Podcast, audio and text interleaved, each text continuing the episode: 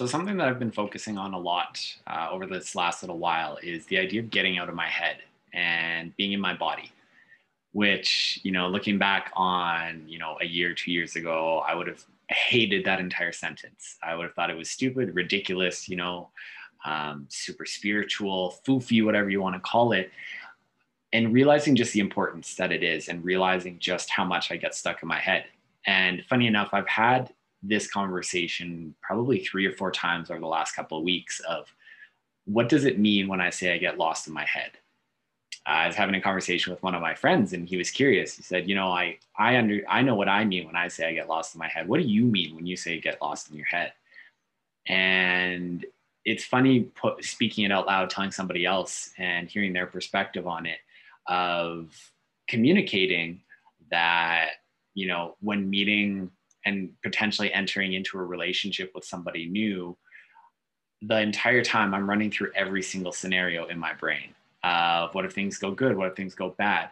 What if they go really good? What if they go, you know, what if I meet their family? What if we break up? How are all the different ways we can break up? How are all the different ways that they can go good? And so much so that I'm not actually present in the moment.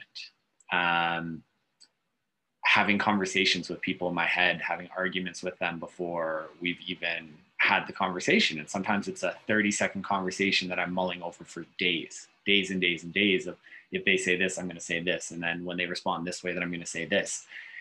And instead of just being, instead of actually being present in the moment, instead of being able to react and, you know, take them for what's actually happening in the moment, my brain's just off. It's running. It's, I'm really not even present. And it's something that I've been working on a lot over the last little while.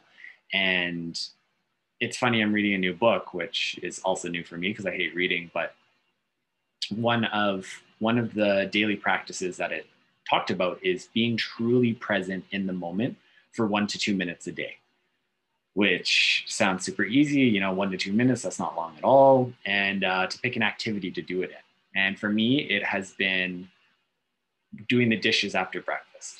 In doing the dishes after breakfast i am determined to be completely present in that moment. What does that mean? Uh, focusing on my senses focusing on you know, actually scraping the pans on the smell of the soap, of the water over my hands.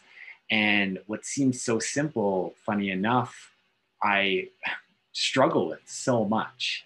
I try to be present and my mind automatically starts taking me away and I have to pull myself back. And I'm there for a couple more seconds and then I keep drifting.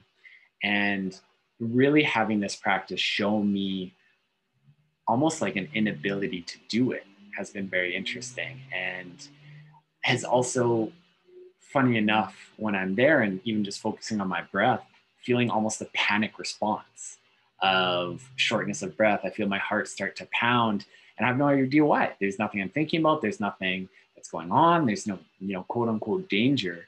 But being there, being completely present is so unnatural, so foreign to me that my body literally doesn't know what to do and trying to take those lessons, trying to take those um, learnings. And I was talking to another friend, and um, you know, he talked about uh, essentially box breathing, of learning how to ground yourself when you're stressed out. And one of the techniques that he's used is box breathing um, in the past.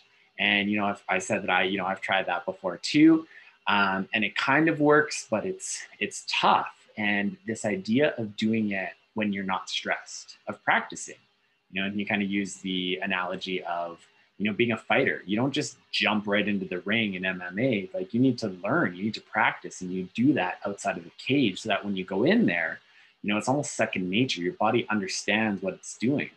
And so you know practicing breathing at red lights practicing you know being present in the moment while washing the dishes so that when you are, actually in a high stress high anxiety moment being able, your body remembering that process, your body knowing how to calm itself down, how to ground, how to be present, how to bring yourself back, um, is just a really cool journey that I'm trying to embark on and trying to learn how to do.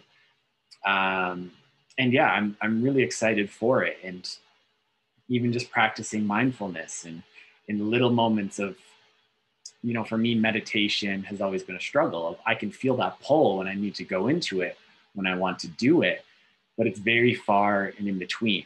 And um, I can't do a daily practice for it. What I've started doing and, you know, doing a lot of inner child work is talking to my inner child for, you know, 10 to 60 seconds every day at breakfast and kind of whatever comes up for it. And I have a, you know, visualization. I'm very visual, so I do that in my brain. Um, but talking to him, talking to young Jared and um, whatever comes up in that moment, whether it be, you know, you're safe now or, you know, I'm here with you. You don't have to carry this load by yourself. You don't have to be afraid. Just telling him that I love him, you know, all of these tiny little daily practices that I fight against so much. Um, and yeah, it's, I can feel as I go through it more, going through waves of it getting easier, it getting harder, it getting easier, it getting harder, but also deep down just realizing it's doing something good for me and that it is important for me to be able to do. Um, and yeah, I'm really excited to just explore that more, see where that goes, see how much that helps, see if it helps and in what ways and in which areas of my um, of my life it extends to. So hope this was helpful. Um, and yeah, just excited to continue on the journey.